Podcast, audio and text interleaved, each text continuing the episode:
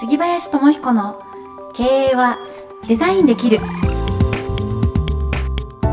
この番組はデザインの力で経営力を拡大し続けるをモットーにビジネスモデルや自社ブランドの作り方人材育成など実践経営の方法をお伝えする番組です。株式会社デザイン経営研究者の提供でお届けします。こんにちは。杉林智彦の経営はデザインできるナビゲーターの南雲です。そして番組パーソナリティの杉林智彦さんです、はい。よろしくお願いいたします、はい、よろしくお願いいたします。さあ今日はですね今までにはない感じの質問が届いておりますのでいろんな質問のしなんか種類が豊富になってきましたね。豊富ですよ皆いろんなさんことをね。考えてくださっているのいで、えありがとうございます、うん、私たちのこう刺激にもなりますね。刺激ありまくりのどんな質問が今内日容です。はい。ラジオネームアースさん。はい。先日配信されていました性効能のお話うん。楽しかったです、うん。えーこれは性効能のデザインの仕方というテーマでしたね。聞いてくださったんですね。はい、ありがとうございます。杉林さんの哲学的なお話も聞けたら嬉しいので、ぜひ検討してください、うん。で例えばですが宇宙とビジネスみたいな壮大なテーマが聞きたいな楽しみにしていますよということで、うん。宇宙とビジネスで話してほしいと、宇宙とビジネスね。はい、うん。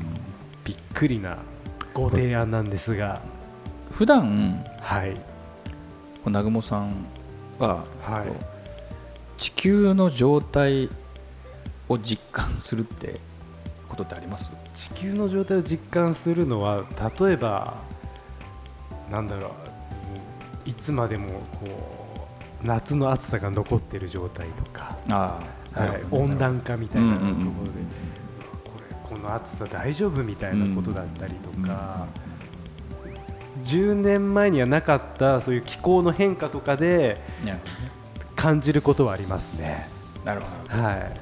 あのちょっとスパン短くして地球が生まれて、まあ簡単に言うと人類が生まれるまではい、相当時間かかってるじゃないですか、もう奥のレベルですよね、何何十十億。はい。かかって人類が生まれて、うん。まあ動物が生まれてこう人間になっていったっていう今のところそういう説ですけど、うん。まあ、分かりやすく人間が誕生してからはい。の時間は、うんまあ、相当こう人間が人間になった時間とうん。地球が生まれた時間をうん。物差しで見ると、はい、ものすごく人間が人間になった時間ってちっちゃいですね。ちっちゃいんですよね。でそこにはい。ビジネスっていうのが生まれたっていうのは本当最近ですよね。まあそう考えると本当にめちゃそうめちゃ最。近ですよね、本当そうですよね。うん、はい。で人間が生まれてこう今こう経済が発展してきてるんですけど、うんまあ、簡単に言うとじゃあキリストが生まれた2000年前、はい。うん。からしてで今をこうビジネスっていう分野で見ていくとはい。おそらくビジネスっていうそのお金っていう概念が生まれたとかっていうことからすると本当にこの2000年ってちょっぴりな時間だなっていう実感があって、はい。そうすると今の地球がどういう状態さっき言いましたけど、はい。あのここ500年ぐらいのスパンで見ていくと、はい。あの経済はめちゃめちゃ発展してますよね。あ、500年前に比べてもも、う加速度っていうのかな。えエリアで見ると、うん。あのまあ、成熟社会ヨーロッパとか、うん。まあ、アメリカもそうなってて日本もそうなっていて、で発展途上国だった、うん。まあ、東南アジアとああ。か大体もう成長しきりましたよ。もうん。うあの、まあ、タイとかバンコクとか、うん。ベトナムカンボジアはい。行っても、うん。もう日本よりもうん。とんでもないビルがあったり、そうですね今ね。で輸送のインフラ関係も、うん。もうすごく地球上行き来しやすい状態になってで今アフリカが発展してきてっていうふうに見ていくと確かに。地球全体の経済はものすごい勢いでこの100年もっとこうこの50年で底上げされてますね。まそうそうそう。はい。であと100年じゃ経つと大体の経済は、まあ、横並びとは言いませんけど、うん。もう日本もアメリカもヨーロッパも日々の差で見れば差はあるんだけど、うん。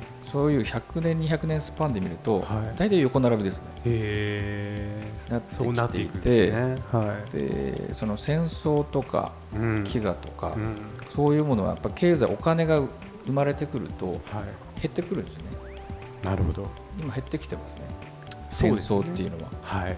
でこれがあと100年ぐらい経つと相当、まあ、減るだろうしうん。経済を発展しきってしまう。うん。地球上みたいな、っていうのが、まあ、あの大きなその経済界のこう見方があって、へではい。そういう視点で見て、じゃあまあこれ経営者さんがお聞きなさってる方多いのでそのあなたのビジネスっていうのを、あと50年スパン100年スパンで見た時に、うん。どこに向けていく？うん。とこの地球上の進行具合にはい。ピッとするかなって。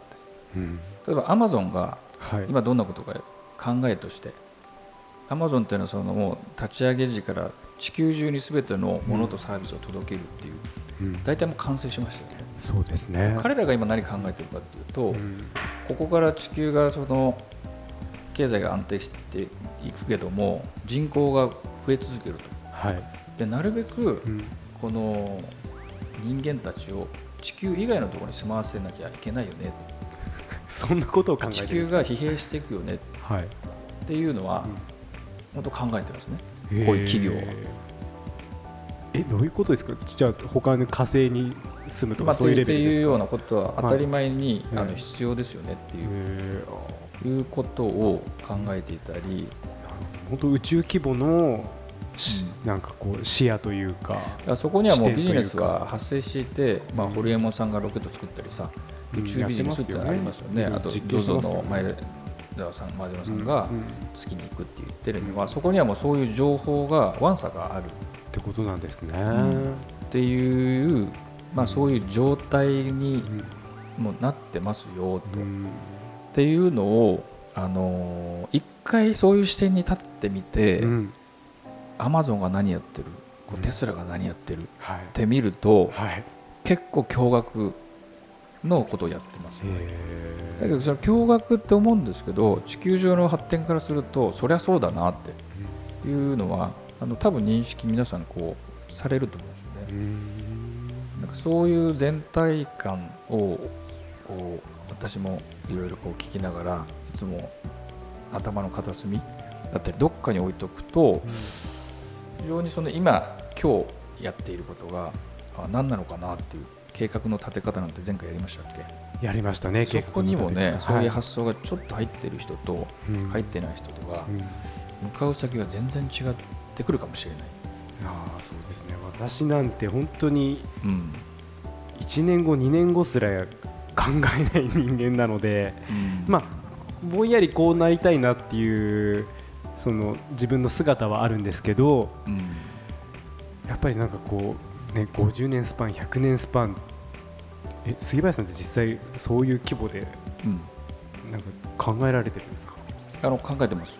僕もその経営者の会やってますけど、はいスタートしてまだ2年経ってないんですけど、うん。最初にまあ宣言させていただいたのは、はい。最低50年は継続しますって私50年後は100近いので、はまあ、いるかもしもしかしたらいるかもしれないですけど,、どね今の時代だとね。でもやっぱりそれは継続するには次の人そして次の人っていうのを生み出す必要あるじゃないですか、うん。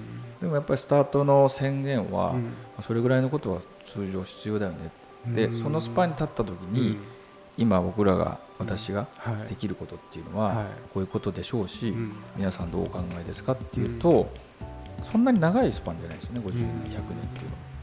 うん。っていうあの時間っていうものを自分がどう捉えるかっていうのも、経営をしていくときにすごく重要な要素なんじゃないかなと思いますね。そうですね。この宇宙観というか地球観っていううん。ところで逆に考えないと50年100年っていうのは考えにくいのかもしれないですね、うん。そこにはあの企業規模は私は関係ないと思いますね。うん。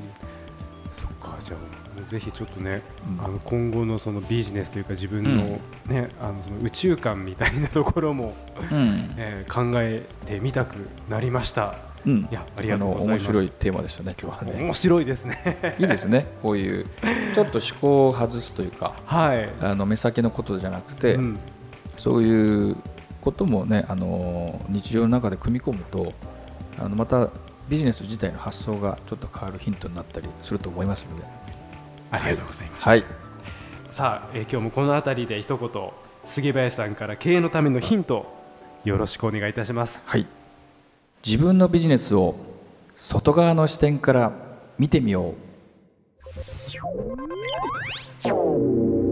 杉林智彦の経営はデザインできる。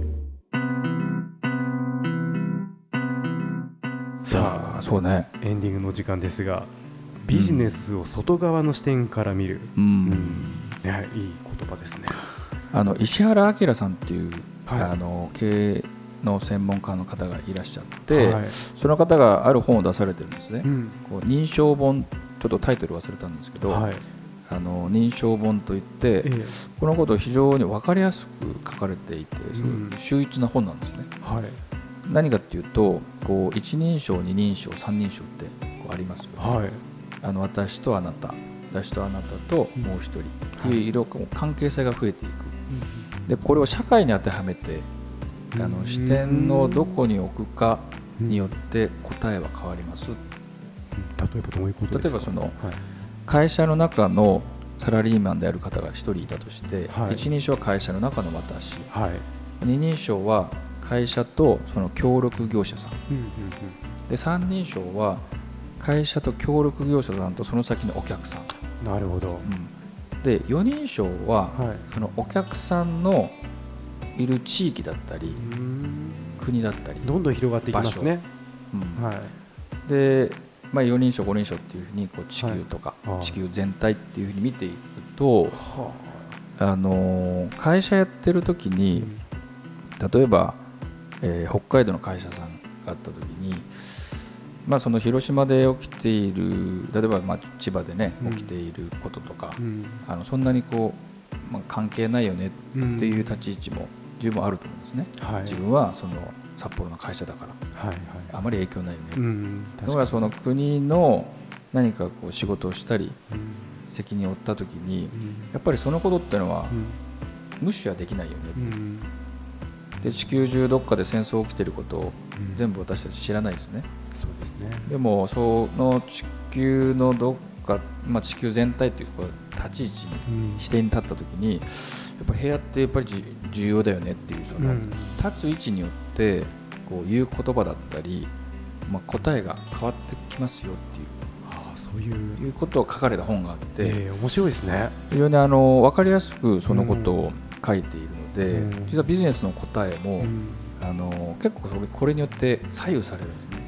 本当ですね。経営者さんがどこにこうはい。視点を持ってるか。視点を持ってるかそれは自由に視点を変えられる人ほどやっぱりこう認識が高い。アマゾンの社長、うんそしてあの Google の経営者が立っている場所って少なくとも地球全体を考えてそうじゃないですか。そうですね。まあ5人称とか6人称のあたりいますよね。ね。うん。そうするとその答えはうん。だいぶ変わるんですね、本当ですね。でそのことがあの、まあ、知ってるだけでも、うん。経営者さんせめて4人称5人称は行こうよっってていうようなね仲間ではそんな会話をしたい、ええ面白い。今あなた何人称にいるの？二人称じゃない。自分のことだけ一人称ですか？っていうような、狭い。うん。世界が狭い。うん、っていうこともぜひねはい。あのその本あのはい。分かりやすく書かれているので、はい。お読みあのいただけるあ。と非常にいろんなヒントが書かれているのでいいのかなと思います。す。私も二人称から三人称に行きたいと思いました。うんそうですね。ありがとうございます。はいわかりましたさあ、えー番組の質問感想はデザイン経営研究者の、えーホームページからよろしくお願いします。はい。杉林さん次回もどうぞはい。よろしくお願いいたします、こちらこそよろしくお願いします。ありがとうございました。この番組はデザイン経営研究者の提供でお送りしました。